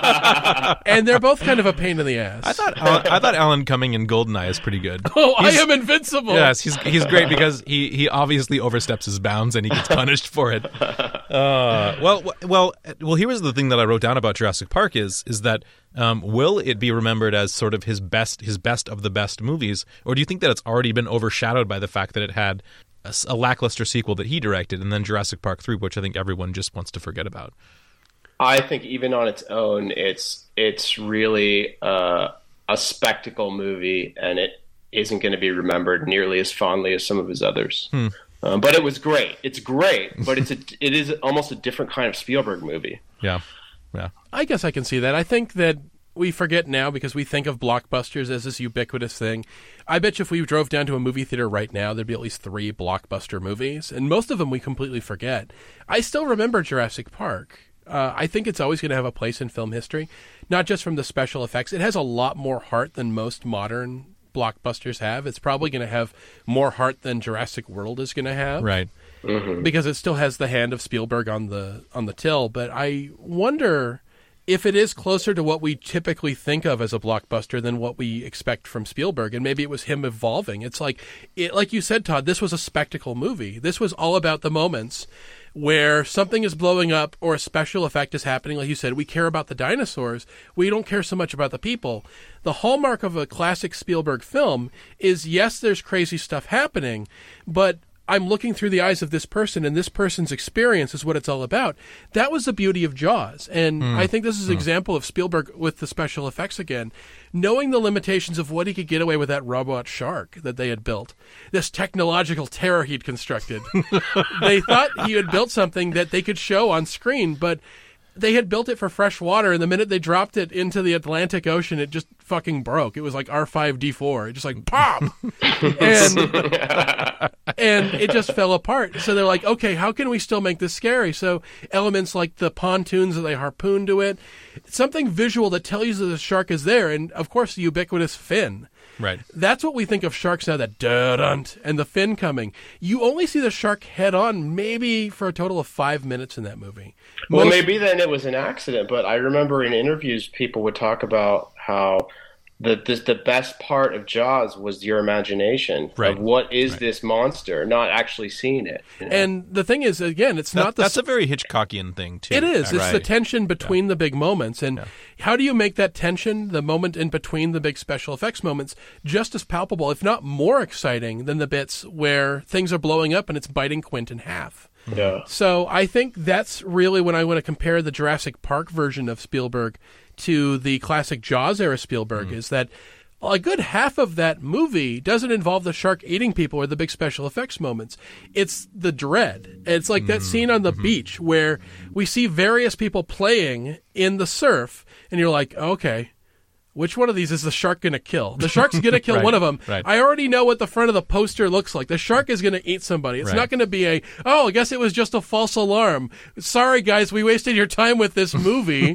there's, there's no problem. Just go back. It's okay to open the beaches. So instead, we know it's going to happen. And he knows that. So there's no spoilers there. So Spielberg takes full advantage. Okay, which, oh, is it the fat lady? Is he going to eat the fat lady? What about the, do- oh, that kid on the, on the raft? Oh, God. Oh God! And then when you don't see it, you don't see it so briefly. It's just a little bloody water spurts up in Oh, this God. geyser. You're like, "Oh God!" And it's over really fast. And really, the tension comes from all these people running and the chaos. And it's the tension that comes from Rob Sch- Roy Scheider in that movie. You were going to say Rob Schneider, weren't you? Oh my god, that would have been such a worse movie. Oh, see, that wouldn't have been the biggest movie of all time. But Roy Scheider is so good in that movie, and he carries the emotional weight of just like, oh my god, oh my god, and being afraid and having to work within these limitations that are put up with him by the mayor, the mayor of which who wears the greatest suits of all time. Larry Vaughn. That guy is incredible, especially that Willy Wonka fruit stripe gum suit, or the one that has the little, The little anchors. anchors. The anchors printed on Yeah. it. It's great. I love that. He's like a cartoon character, but he won't let this guy close the beaches because it's all about tourism. And that tension on this guy feeling responsible for any deaths that happen during this moment, that's where the thing comes from, not from the shark moments. And a lot of the movie Right. is guys on a on a boat, three guys on a boat, not knowing if they're even in the right place going oh my god are we going to catch it what are we what can we even do when it shows up Right. it's a very different movie and i think a lot of new fans that are used to current blockbusters i don't know. I just i get so frustrated with hearing people under the age of 20 talk about jaws when they see it because it's such this incredible landmark movie for us. When they're used to that latter jurassic park style blockbuster that they don't really process it and realize that this was a big deal or get caught up in the small emotional moments rather than, hey, look, there's a dinosaur and it can open a door now. We're fucked. so we've we've uh, sort of charted Spielberg into two separate periods, but I want to suggest that there is actually a third, the third act, the third period, and I like to look at, look at this as about the last decade, the uh, the sort of post Saving Private Ryan and afterwards, and you know you look at the movies that are sort of in this category, like the AI, the War of the Worlds, the Terminal. Um, Munich and the last Indiana Jones uh, movies as being sort of really mediocre by comparison. And it's not it's not as if that you can ever say that um, maybe with one exception, which we could talk about later, that you could say that Spielberg has ever made just a terrible movie, just a, a mistake of a movie. Excepting for Lincoln, which I thought, for personal reasons of my own, was a really was an amazingly good movie and well restrained. Um, is the era of like Spielberg's mega smash movies and every movie being being awesome over when you think about the last 10 years has he in fact nuked his own fridge I think that Spielberg, uh, what we're seeing is like the the quintessence, like the the the old uh, cliche of the aging artist, and you know they they start to lose the fire when they get older. But what's so funny about Spielberg is that his his you know later period where he's not as strong are still some solid movies, and I would argue that a couple of them, like Lincoln and War of the Worlds, are really pretty fantastic. Um, but uh, yeah, I think that he's he has gone downhill a bit, and he isn't considered as important as he used to be. Uh, and it's a little sad, given that he was really like on top for so long. I think he's Spielberg the mogul now, Hmm. and I think when he makes a movie, even if he's passionate about it, I don't think it's the same. I don't think he's looking at it from the same lens at all. I mean, how could he? But he, he's not looking at the same lens as he did when he was, you know, the struggling director against the studio. You know, because let's let's keep in mind that while he was while he sort of ended the the rebellious '70s um, director period, Right. um, with the with the invention of the blockbuster he still was, you know, he was at odds with those studios. Sure. Uh, Close Encounters wasn't he fired from Close Encounters at one point? I mean, so he, now he is the man. I mean, you a studio needs Spielberg. You know what I mean? Um, and it's got to be difficult to look at it from that same um, from the same standpoint. Yeah, I think that's a big part of it too. Is that his perspective too? Remember when they did the 20th anniversary of ET, mm, Yeah. and they actually did his own version of the special editions they did with Star Wars, which is that he's a different person than he was at the beginning of his career, and he's also a dad now. So, like putting walkie-talkies, which has become sort of a South Park joke, in the hands of people at the roadblock, Right. rather than the shotgun they had. Because there's a close up of the shotgun and that's the moment that gives this real like holy shit this is dangerous. We're not just having hijinks and running away from the police at this point. This just got real. And i think that there's a Spielberg that probably wouldn't have made Close Encounters now because that is a movie about a dad who abandons his family Right. to follow his own special destiny. Right. Spielberg would never do that now, and I think the idea of having children in danger is a big part of it. I think Han Solo shooting second rather than first is that happening to George Lucas, where hmm. he's like, I don't know if I feel comfortable with my kids watching a movie where a good guy does this. Hmm. And that's hmm. really what changed. He's not going to admit that. He's always going to have some bullshit reason. But I think it's the same thing that happened to Spielberg is that he's an older person now. He's a dad now. He's a business owner now where he's not going to take those sorts of risks because he's not just looking at it as the hotshot director and this is my movie. He's thinking it as the producer who's guy who's running the studio going, how is this going to affect the bottom line? How do we make the next movie bouncing off of this? And it's made him a great deal more conservative. Right. On the other hand, I think he's a victim of his own success because so many movies look like Spielberg movies now that, like you said, they don't feel as special. They don't feel like this is an unusual thing that's come out. It because everyone is kind of making their own version. I mean, he was a producer on Super 8, which in many Right. ways is a tribute film to 80s Spielberg that Yeah, uh-huh. J.J. Abrams did. Right. Yeah, and that that seems like a pretty strange paradox to be producing a film that's an homage to you. Yeah. So I don't think it's as bad as what M Night Shyamalan did with the secret history or the was it the tragic we, secret? we don't we don't need to bring M. That Night movie- Shyamalan Nothing's into as this. bad as what M. because Night that's does. essentially him filming himself giving himself a blowjob, and that's not what this is.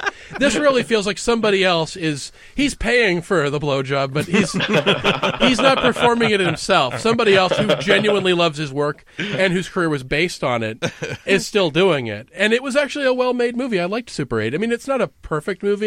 I don't think it's necessarily a super memorable movie because it again is an homage. It's like a cover band movie.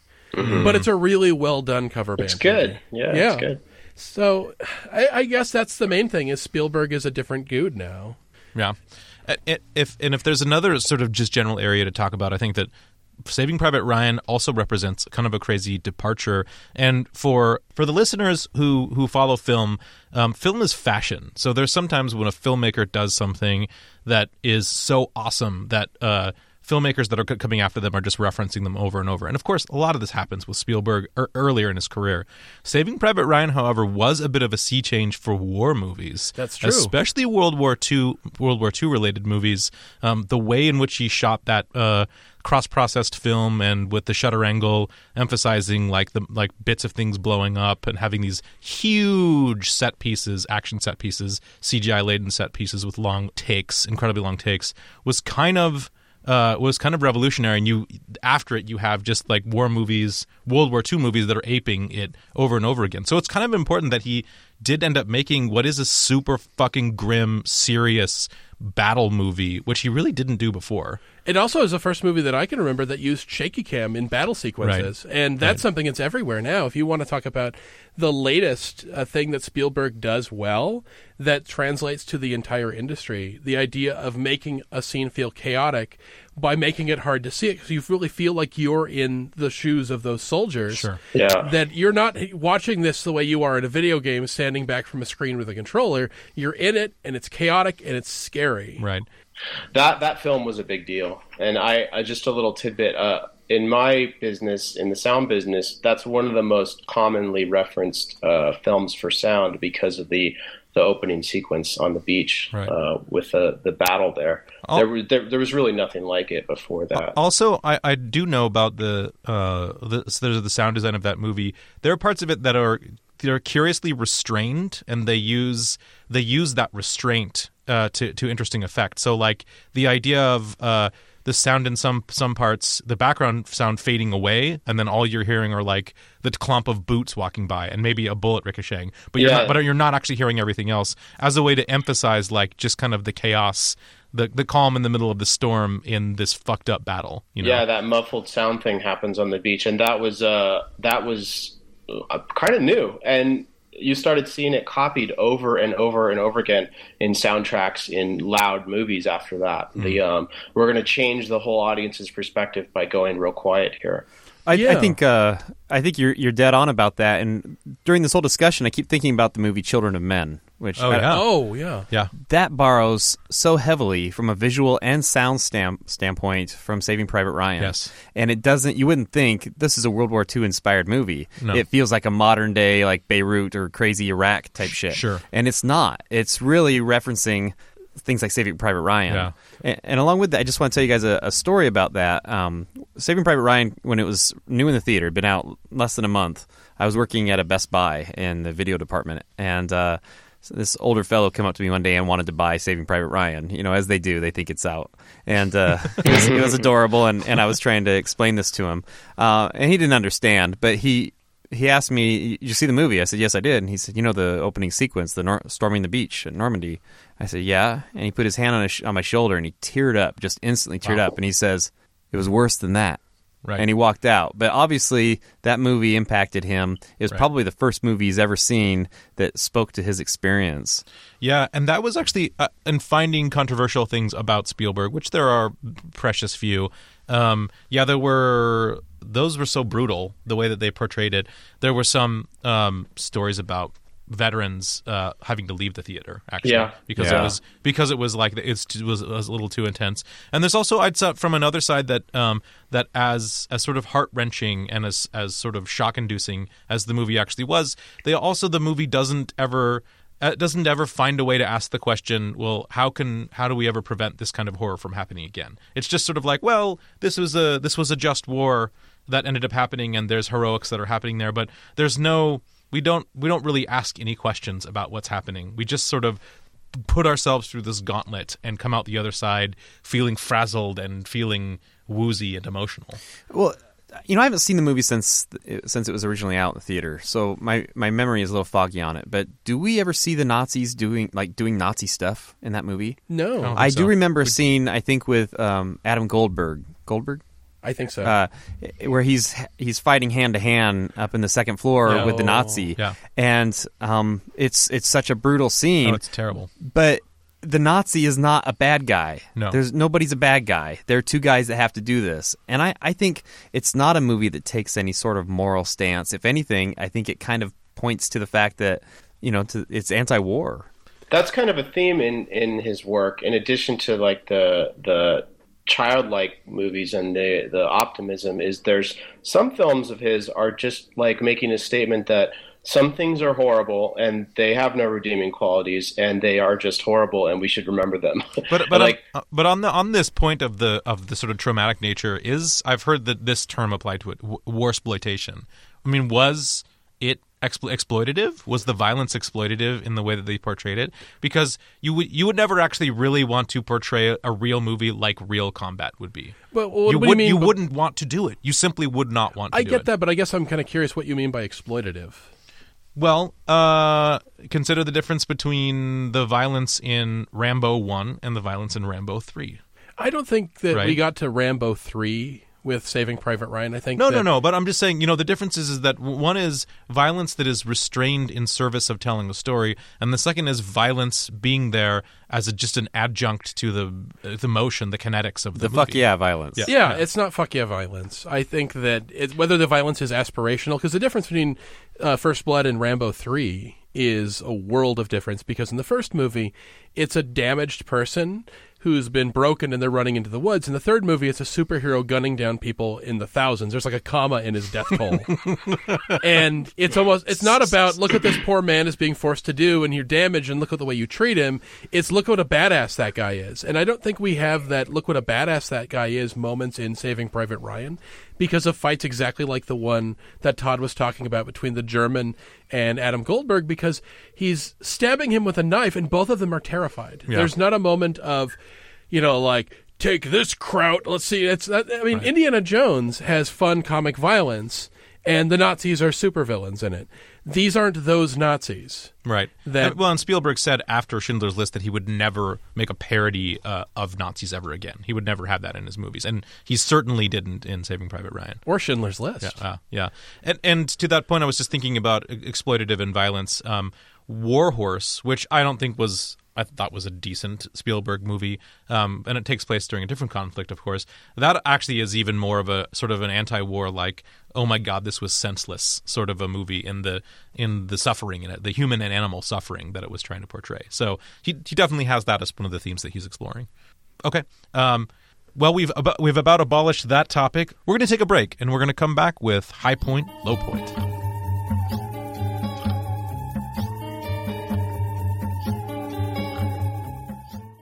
And we're back with our segment we like to call high point, low point. It's where we go to the top of the mountain, the bottom of the barrel.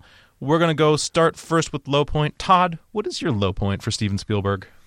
I've been thinking about this for, for a while now. Low point for Steven Spielberg. I think he's got quite a few low points. Um, but the biggest one for me has to be the betrayal that is the last Indiana Jones movie. Oh, okay. Yeah, which has not really come up in this discussion. But man, uh, there was there was really no reason why they had to do it at that point. I would have loved to have seen another one.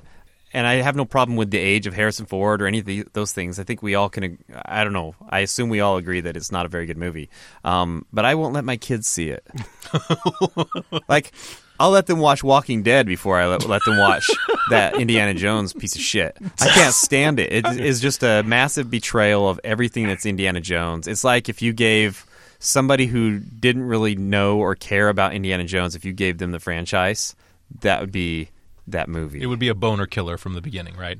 Yeah, Yeah. total boner killer. Oh, well- Haven't we learned this about filmmakers, that especially when somebody goes away from a franchise for a very long time and it's this great moment where they're coming back and it's like, this is going to get great again? I mean, this happened with All Star Batman and Robin with Frank Miller. Complete piece of shit. It's like a Oh, cry yeah. for help Right. illustrated. We had the same thing with the Aliens franchise and Right. Ridley Scott and Prometheus is a giant mess. Uh, we had this with George Lucas and Star Wars. I don't know. Is there a certain point where somebody shouldn't go back because it's inevitable that whatever they do, it's going to disappoint us? I, I don't know about that personally. I just have to say that when you go for so long where none of them could agree on a script and none of them could agree on the particulars, and if they still find a way to get it made anyway, Well, yeah. How many times did they revise that script? How? I mean, it's dozens of times. it's all about dollars at that point. Right. Now's the time. well, if you there was a great Steven Spielberg interview where they're this is after it's being released, obviously, but they're promoting it, and and Steven Spielberg says at least three times in this interview, "Oh, I never really wanted to go back and do it again, but George convinced me. Oh, I didn't really actually want to do it again." So it's clear even from even though he's being lighthearted about it and it's his movie, he's like, "I didn't actually want to do this movie." It sounds like when you say it three times that George has clearly threatened him with violence. He's afraid of George Lucas. Uh, all right. Well, Mike, what's your low point for Steven Spielberg? Actually, it involves George Lucas, Oh. believe it or not. Uh, it's not the collaboration of uh, Indiana Jones and the Kingdom of the Crystal Skull, which I think it's a bad movie. I don't. I think the thing that's worse about it is the fact that it's forgettable. There are pieces of it that I think are good, but it's not that. It's not that collaboration with George Lucas. It's one that we didn't get. It's that in 1983, we as an audience were robbed of seeing a Return of the Jedi directed by Steven Spielberg. Oh, This was a thing that didn't end up happening. It could have. And the people involved wanted it to happen. But let me give you a bit of backstory. George Lucas got into a pissing match with the Directors Guild of America. This is like the union that ostensibly is there to protect the rights of directors and filmmakers. But for whatever reason, they got a hair up their ass in 1980 to go after George Lucas for Empire Strikes Back. And the reason is that one of the rules the Directors Guild of America has, if you're a member, is that that film is required to have the director and producer in the opening credits. Do you sort of see the problem here? Yeah. Star Wars doesn't have opening credits. That it goes bam, Star Wars hits the theme, does the crawl, goes right into the movie. You don't actually get credits until the end. There's end credits to Star Wars. There aren't opening credits. And for whatever reason, the Directors Guild decided to go after him for this. They didn't have opening credits to the first Star Wars, and they didn't seem to care then, but for some reason, they really went after George Lucas and Irvin Kershner, who was the director, and they had actually leveled a fine of a quarter of a million dollars at both of them. Jesus. So they were really thrown. They actually tried to get Empire Strikes Back pulled out of theaters because it didn't have opening credits. Wow. It was really ugly. It escalated.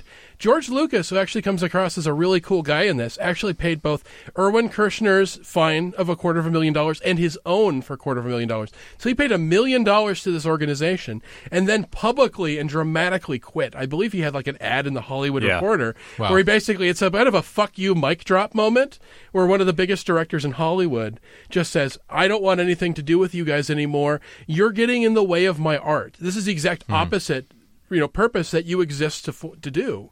So you get them a couple more years later. So you already had this growing friendship and professional partnership between George Lucas and Steven Spielberg on Raiders of the Lost Ark. Sure. They managed to create a massive film franchise out of that. Raiders of the Lost Ark was a massively cool, massively awesome movie mm-hmm. that did both the things that Spielberg and Lucas both love, which is nostalgia, taking things from the past and updating it, giving it a modern sensibility, giving a sense of fun and optimism. They're both big on that stuff, and they just nailed it. This is a great partnership. Right. So, what could top that? What could top the Raiders of the Lost Ark? What if taking the biggest filmmaker of all time, Steven Spielberg, who had at first with Jaws, the highest grossing film of all time, then George Lucas, who topped him, he's working on this thing too. Right. And then again, right after that, E.T. tops uh, Star Wars for the biggest grossing film of all time. Right. These are titans of filmmaking. These guys are fucking huge. And that's when the big announcement sort of comes very slowly, which is that George Lucas wants Steven Spielberg to direct the third Star Wars movie, wrapping up the trilogy. At that point, it was called Revenge of the Jedi. He was on board. Lucas, Spielberg, they both wanted to do this. And that's where the Directors Guild steps in. Hmm. The Directors Guild, of which Steven Spielberg was still a member, said, Yeah, no, he can't do that, not if he's a member of our organization. Hmm. Fuck those guys. Fuck those guys in their big fat asses. Because they prevented what was the uh, uh, just a collision of titans. These were the two biggest filmmakers of that time at the height of their power and popularity. And I have a lot of affection for Return of the Jedi. I think it's a fun movie. It's the first Star Wars movie I saw. I think I watched it on Betamax. Yes. I love Return of the Jedi. There's a, one of my favorite moments of Star Wars ever is in that movie. It's that shot where the Millennium Falcon is outrunning the explosion of the Death Star in the middle. It's that it's like that globe thing falls and it's just like the and the midnight thing on New Year's Eve. Right. And it's like "Tsh." I love that shot so much and I wouldn't lose that for anything. But that movie also has a lot of flaws. Like it mm-hmm. starts a lot of George Lucas's bad kind of I don't know, bad habits, things like burp jokes, weird goofy shit, a lot of stuff like the Ewoks for the most part just feel like a cynical toy thing where it was supposed Yeah. to be Wookiees or something. So a lot of his bad habits are sort of in there and I have to wonder if Steven Spielberg as a director of that film wouldn't have made a much better film and all those bad habits would have gotten wiped out where Spielberg's like, "Yeah, I'm not doing that." right. I'm not going to do two burp jokes in my Star Wars movie. and because of the Directors Guild of America, he actually had to go and get a British director. I think it was um, what's his name? Mar- Marquand? Richard Marquand. Mark it was no, it was a British guy, uh, Lawrence Kasdan, who's actually going to be a co-writer on Raiders of the Lost Ark and has done a lot of stuff with him. A good director. He's Right. done a lot of really good stuff. He's actually co-writing the new Star Wars movie. Right. Um, he actually came on as director, but I have to wonder what that movie would have been if it had been a Spielberg movie. It would have been the biggest movie of all time. And because of bureaucracy and a bunch of people wanting to stick it to a maverick filmmaker and try to say, yeah, no, no, we're bigger than you, we were robbed of that. So my low point is that we didn't get a Spielberg Return of the Jedi. Mike, I hate to hate to contradict you on a couple things, but uh, Dun, dun, dun. Marquand was the director of Return of the Jedi. Was he? Yeah, Kasdan. Uh, Kasdan wrote the screenplay. Oh, did he? Yeah. Oh, and, and and honestly, the Spielberg thing, I'm not sure how much credence there is to that. What happened um, ultimately was, you know, Irvin Kershner directed Empire Strikes Back, as you mentioned, and he did a beautiful job on it. Right. He directed, um, while you would think this is a good thing, he directed every scene, even if it's second unit, everything that was directed, he directed it as as if it were a close up shot, and it had to be perfect. And they did a lot of extra takes, and the background detail is perfect, right? Well, that cost a lot of money, and they lost their financing twice for Empire Strikes Back. Wow. George often, when they were filming Principal, was in L.A. when they were filming in England.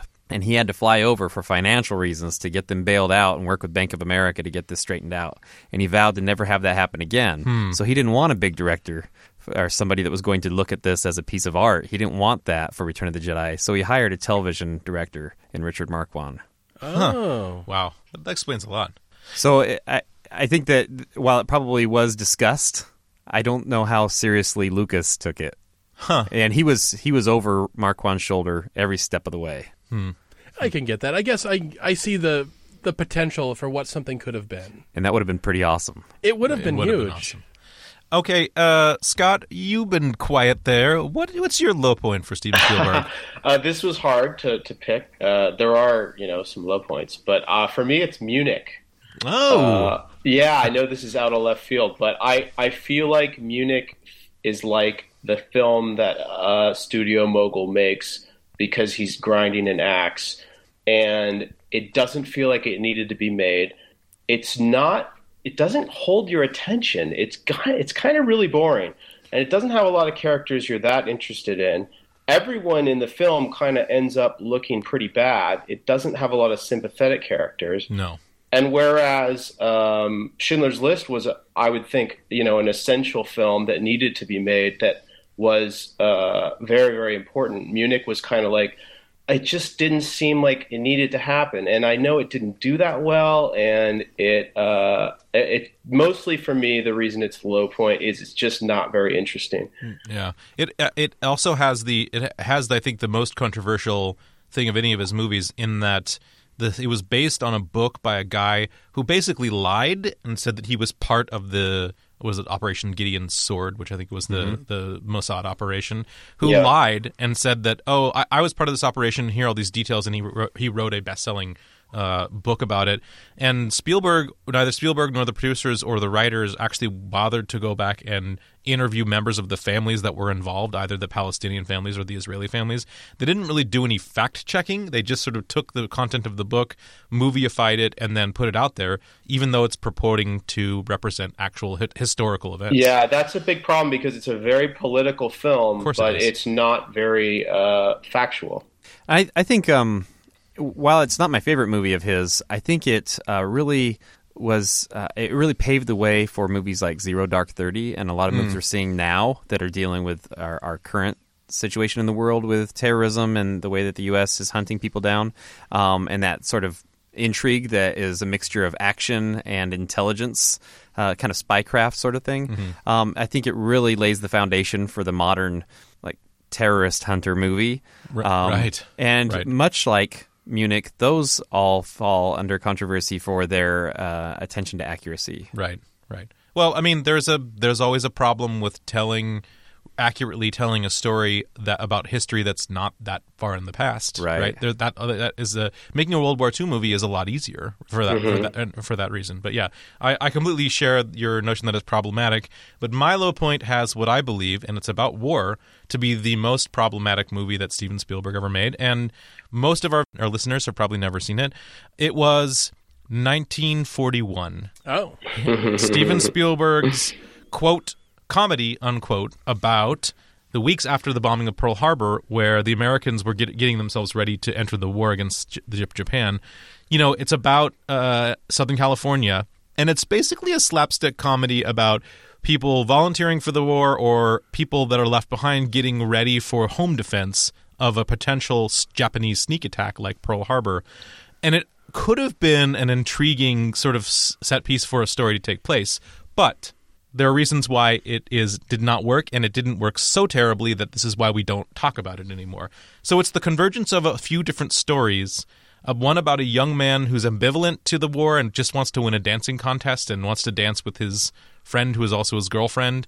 About a wacky army platoon led by Dan Aykroyd who is trying to prepare uh, all of Los Angeles County for an atten- a potential attack, a horny officer trying to get in bed with uh, a general's secretary, and a, com- a completely uh, innocuous and goofy Japanese submarine off the coast of the Pacific coast trying to blow up Hollywood because they think it'll demoralize uh, America to do that. And it's a fucking flaming hot mess. The entire movie is. It really is. It, the, the, and I'll I'll just say that you know this movie makes Michael Bay's Pearl Harbor look like Gone with the Wind, for fuck's sake, as far as trying to portray America during this point of time. And it clearly isn't trying to represent anything with any kind of historical accuracy. It's a comedy, and it isn't trying to be anything other than a comedy, and it's not funny. And and uh, you know that main plot of Wally being the dancer, I don't, it, you know, it, it has this whole dance off thing that leads to like the biggest bar brawl ever conceived of in history. Maybe Blazing Saddles might be might be bigger, um, it- but it just is sheer stupidity. There's no reason why you care about him or his rival his rival with Treat Williams, who's the other I army forgot officer. that was Treat Williams. Yeah, that's Um, right. And it's just forced foolish. Uh, you know, the Army Battalion with Dan Aykroyd and John Candy, who are great actors, have nothing to do in this film. They're not funny. Um, they're trying to get Aykroyd to play like the cool straight straight guy, which he does perfectly as Joe Friday in Dragnet. He's doing that character. Nothing. There's nothing. It's it's Keystone Cops without funny is what it is. And last and and, and well, second second to last, John Belushi's character which basically it looks like they they they took Blutarsky out of Animal House, slapped a bomber's jacket on him, and then gave him a plane, and all he's doing is run around in circles the entire movie, and it doesn't make any sense. And accidentally blowing shit up like Jar Jar Binks. Right, yes, exactly. He is probably the best part of the movie, but he do, which isn't saying much because he doesn't do anything to help the movie do go anywhere. He's just his scenes are just inserted in there. And lastly, for this is just being the film geek in me, the least forgivable, the offensive and ludicrous Japanese submarine plot, which has Toshiro Mifune as the captain and Christopher Lee as this Nazi advisor. Amazing actors, and all they are are buffoons for tasteless jokes that end up and they end up stumbling through an interrogation scene with Slim Pickens making toilet jokes. That's where it ends. It's awful, awful squander of talent. I'd ra- I would have rather seen Mifune and uh, Christopher Lee do like an over the top Indiana Jones type take on a on a World War II rather than this piece of shit.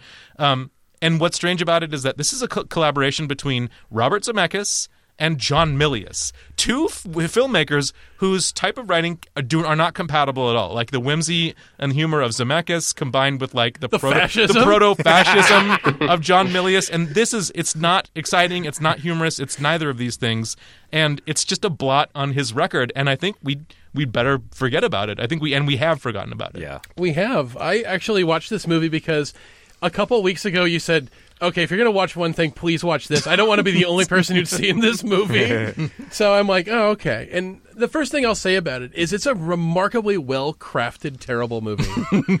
Yeah, they spent a lot of money on it. It looks really good. The scenes with the planes going through Los Angeles downtown, Yeah. people firing. I mean, it looks like a big, expensive movie, and it's so weird to see that kind of budget and scale and craftsmanship that go into this movie because it never picks a tone. It never mm-hmm. decides what it is that it's trying to be. I like the idea of doing a comedy about the stupid blind panic that comes in the face of war but they never make it funny. In fact, what it kind of feels like, and this is why it feels like such a weird hodgepodge of different movies.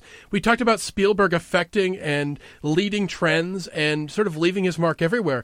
This is the movie where everyone else leaves their mark on him because hmm. it feels like a mix Right. between Doctor Strangelove and Porky's. yes. There's an entire Well thing where it's all about this one guy trying to trick a woman into fucking him. and it's all about trying to get, it's this lengthy all night quest to get onto a plane because apparently it has hypnotic powers on her. And every line of dialogue that in, happens between the two of them is sexual innuendo. It's like watching a Roger Moore Bond movie. and it just never chooses its tone. It never decides to be as wacky as Airplane but it never decides to be as serious or as you know just bizarre as Doctor Strangelove. Right. And it never commits to the sex comedy teen thing either because it's really PG. It's never it's pretty clean. It doesn't have nudity in it. It never really chooses or commits hard. It's like it's trying to hedge its bets as a movie. Right. Like I, I oh, this is just enough that I can do something with the Porky's crowd, but not turn off Grandma at the same time. And here's enough of the nostalgia button and the set design that people love, but it's not going to be a thing movie because it feels a bit more like Animal House, and it never really picks something. And that's what makes it so frustrating is that it's kind of a weirdly hypnotic movie. That you watch the whole thing and it's hard to look away from it, but you never laugh at any of the jokes. You're just kind of like marveling at the set design, but going, "Why did you make that decision? Right. What's happening here? Right. Why is this movie a thing? Why why is it then Robert Stack is watching Dumbo? Why is that he knows all the lyrics beforehand? Yeah. Why did Isn't it a new movie in 1941? why is Robert Stack in this movie? I think he's like one of the few characters that can retain most of his dignity even while he's crying at Dumbo. it nothing in this movie makes any sense whatsoever, and it's I've never seen such a terrible movie that should by all counts be really cheap looking looks so good. I mean, it has this kind of it looks like a Norman Rockwell painting It does. It actually where it does. has that sort of soft focus to it, where you feel like you're watching this old movie, but it also feels like you're watching a cheap '80s trash comedy, and it won't pick. And it's just like, what the fuck are you doing, Steven Spielberg? Oh, all right. Well, good good for low points. Let's pull ourselves out of the gutter and go to the top of the mountain. High point. I'm going to start with you, Mike. What is your high point for Spielberg? Spielberg actually is something that I touched on before, which is Steven Spielberg, more than any one creative person, made science fiction mainstream. Hmm. That you look at E.T. and Close Encounters, these were not just movies for science fiction fans. This is in 2001. If you're not a science fiction fan, you weren't going to see 2001. Maybe Star Wars is a bit of a breakout in this front too, that you got a mainstream audience to get really excited about monsters and Wookiees and stuff. Mm-hmm. But for the most part, there was always this hard line, and usually money did not fall on the side of the line with science fiction. This was stuff that you watched at the drive-in. This was cheap schlock. Then you had sort of these big, you know, emotional epics. Steven Spielberg meshed them. That you really had America enraptured with movies about aliens and had tears streaming down their face, worrying about the plight of an alien, which is just an animatronic puppet. Right. the fact is that he made you feel for that puppet that you forgot this was a prop and it became a character. That you understood the mindset of these people in this story. The same thing with jaws. Jaws is a schlock movie. Oh my god a killer shark movie. It's it got such a great reputation that people forget that really its genre is horror. Yeah. it's a horror movie that was nominated for best picture. When has that ever happened? Yeah. See, I think it's an adventure movie it is an adventure movie in the guise of a horror movie. But here's another thing with Spielberg, though, too, is that he meshes those genres so well that it's like all of these things. Right. Hmm. It's an adventure movie. It's also a drama. It's a coming of age story that just happens to have the backdrop of a shark attack or an alien landing or, you know, meeting aliens at Devil's Tower. I mean, these are all things that are just the backdrop. It's all about these characters. And if it wasn't for Steven Spielberg and meshing these sort of co- traditional comedy and traditional drama with science fiction and fantasy elements, do you really think that movies like Explorers or Cocoon would exist? Hmm. Do you really think that Disney would have taken a risk on movies like Tron or Flight of the Navigator? Right.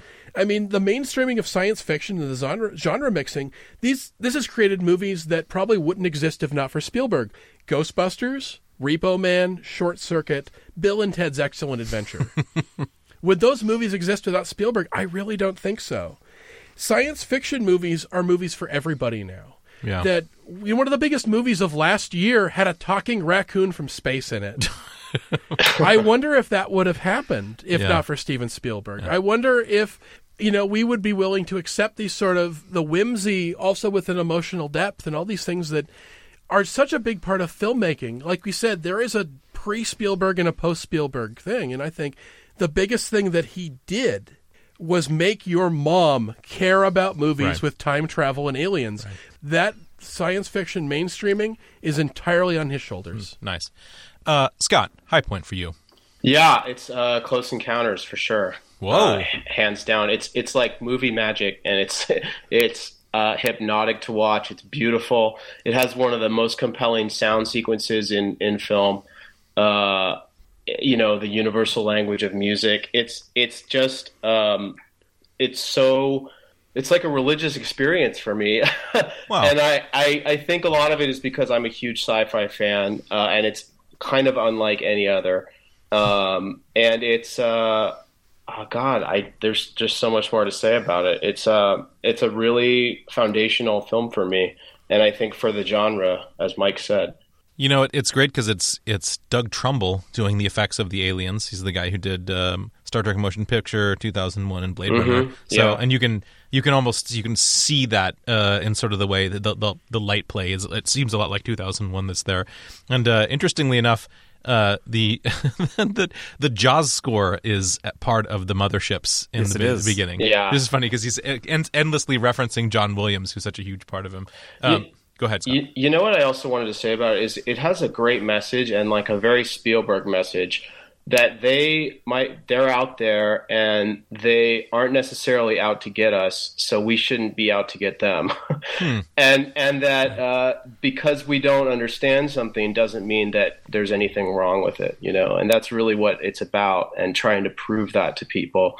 Uh, and I think that's kind of a thread that runs through a lot of his films. I saw that in ET too. Is that ET? The movie is about that this thing that you should be scared of because both he and ET, Elliott, they're terrified of each other when they first see, and they slowly learn to trust each other. Yeah. But the same is actually true of the Peter Coyote character with the keys. That when you meet him, he's not this terrifying monster. That everybody's a person, and we learned that in that fight scene with the the knife and um, Saving Private Saving- Ryan. Thank you, Saving Private Ryan. It just it feels like remembering we're all people. Nice. You know, I'm going to paraphrase, but there, I read a quote from Spielberg years ago uh, where he said um, that he would never make a movie that would put aliens in a bad light. Like he's got this loyalty to aliens.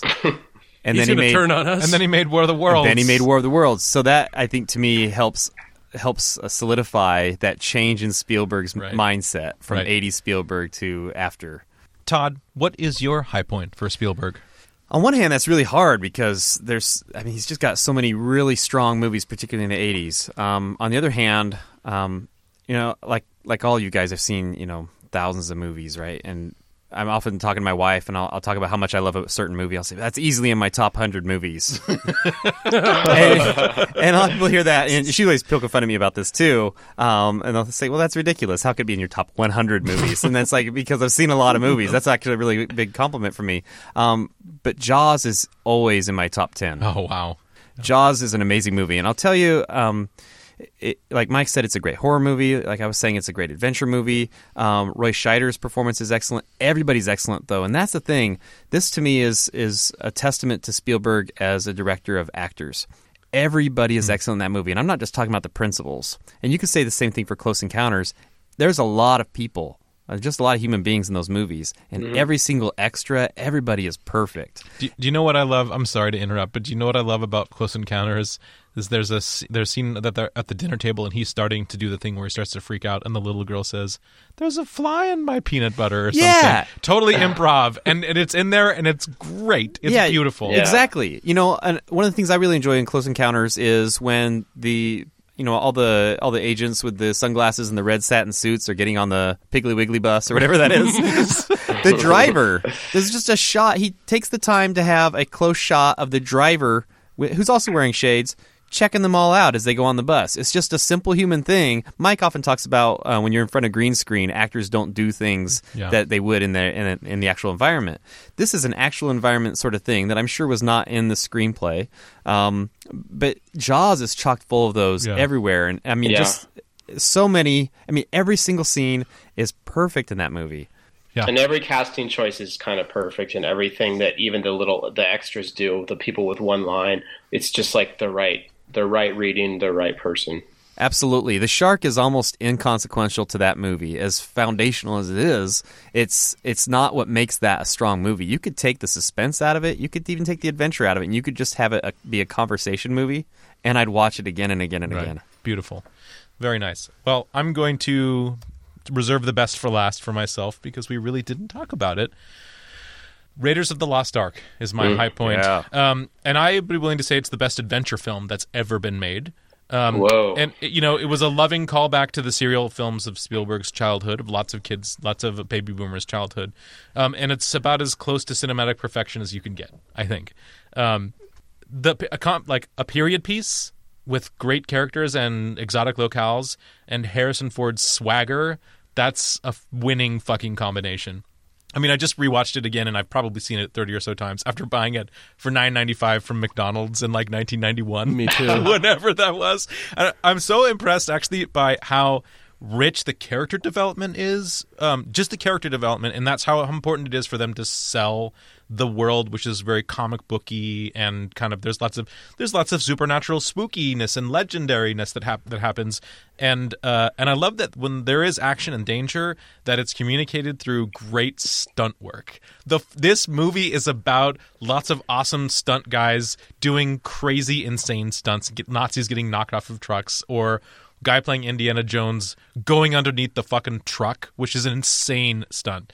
You know, uh, It's a love letter to stuntman, really. of, of to course the stunt industry. Uh, the, and and of course the impressive fusion of some model work, some uh, I don't know if they're green screens at the time, but uh, some some compositing work as well as practical pyrotechnics make everything feel grounded and also dangerous and exhilarating.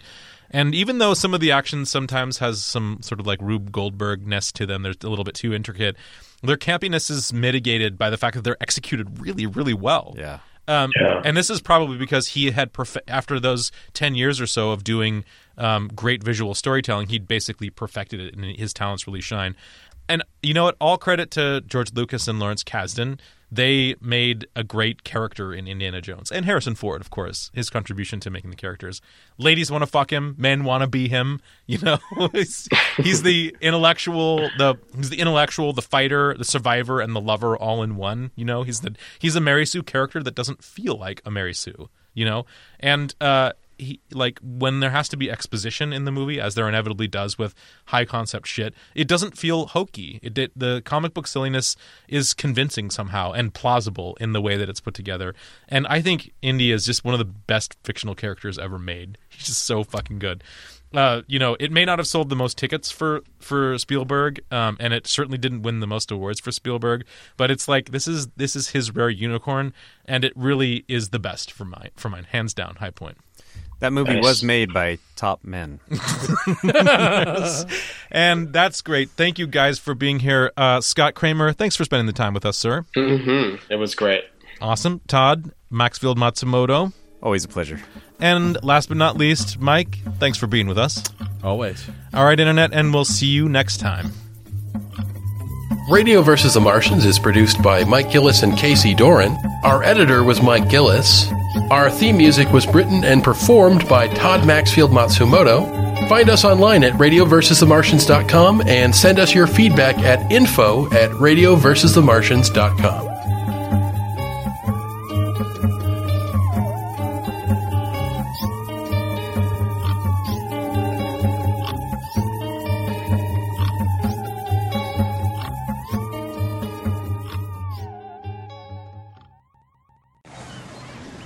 what did you say the name of this shark is? It's a Carcharodon carcharias. It's a great white. But you, you don't have the tooth.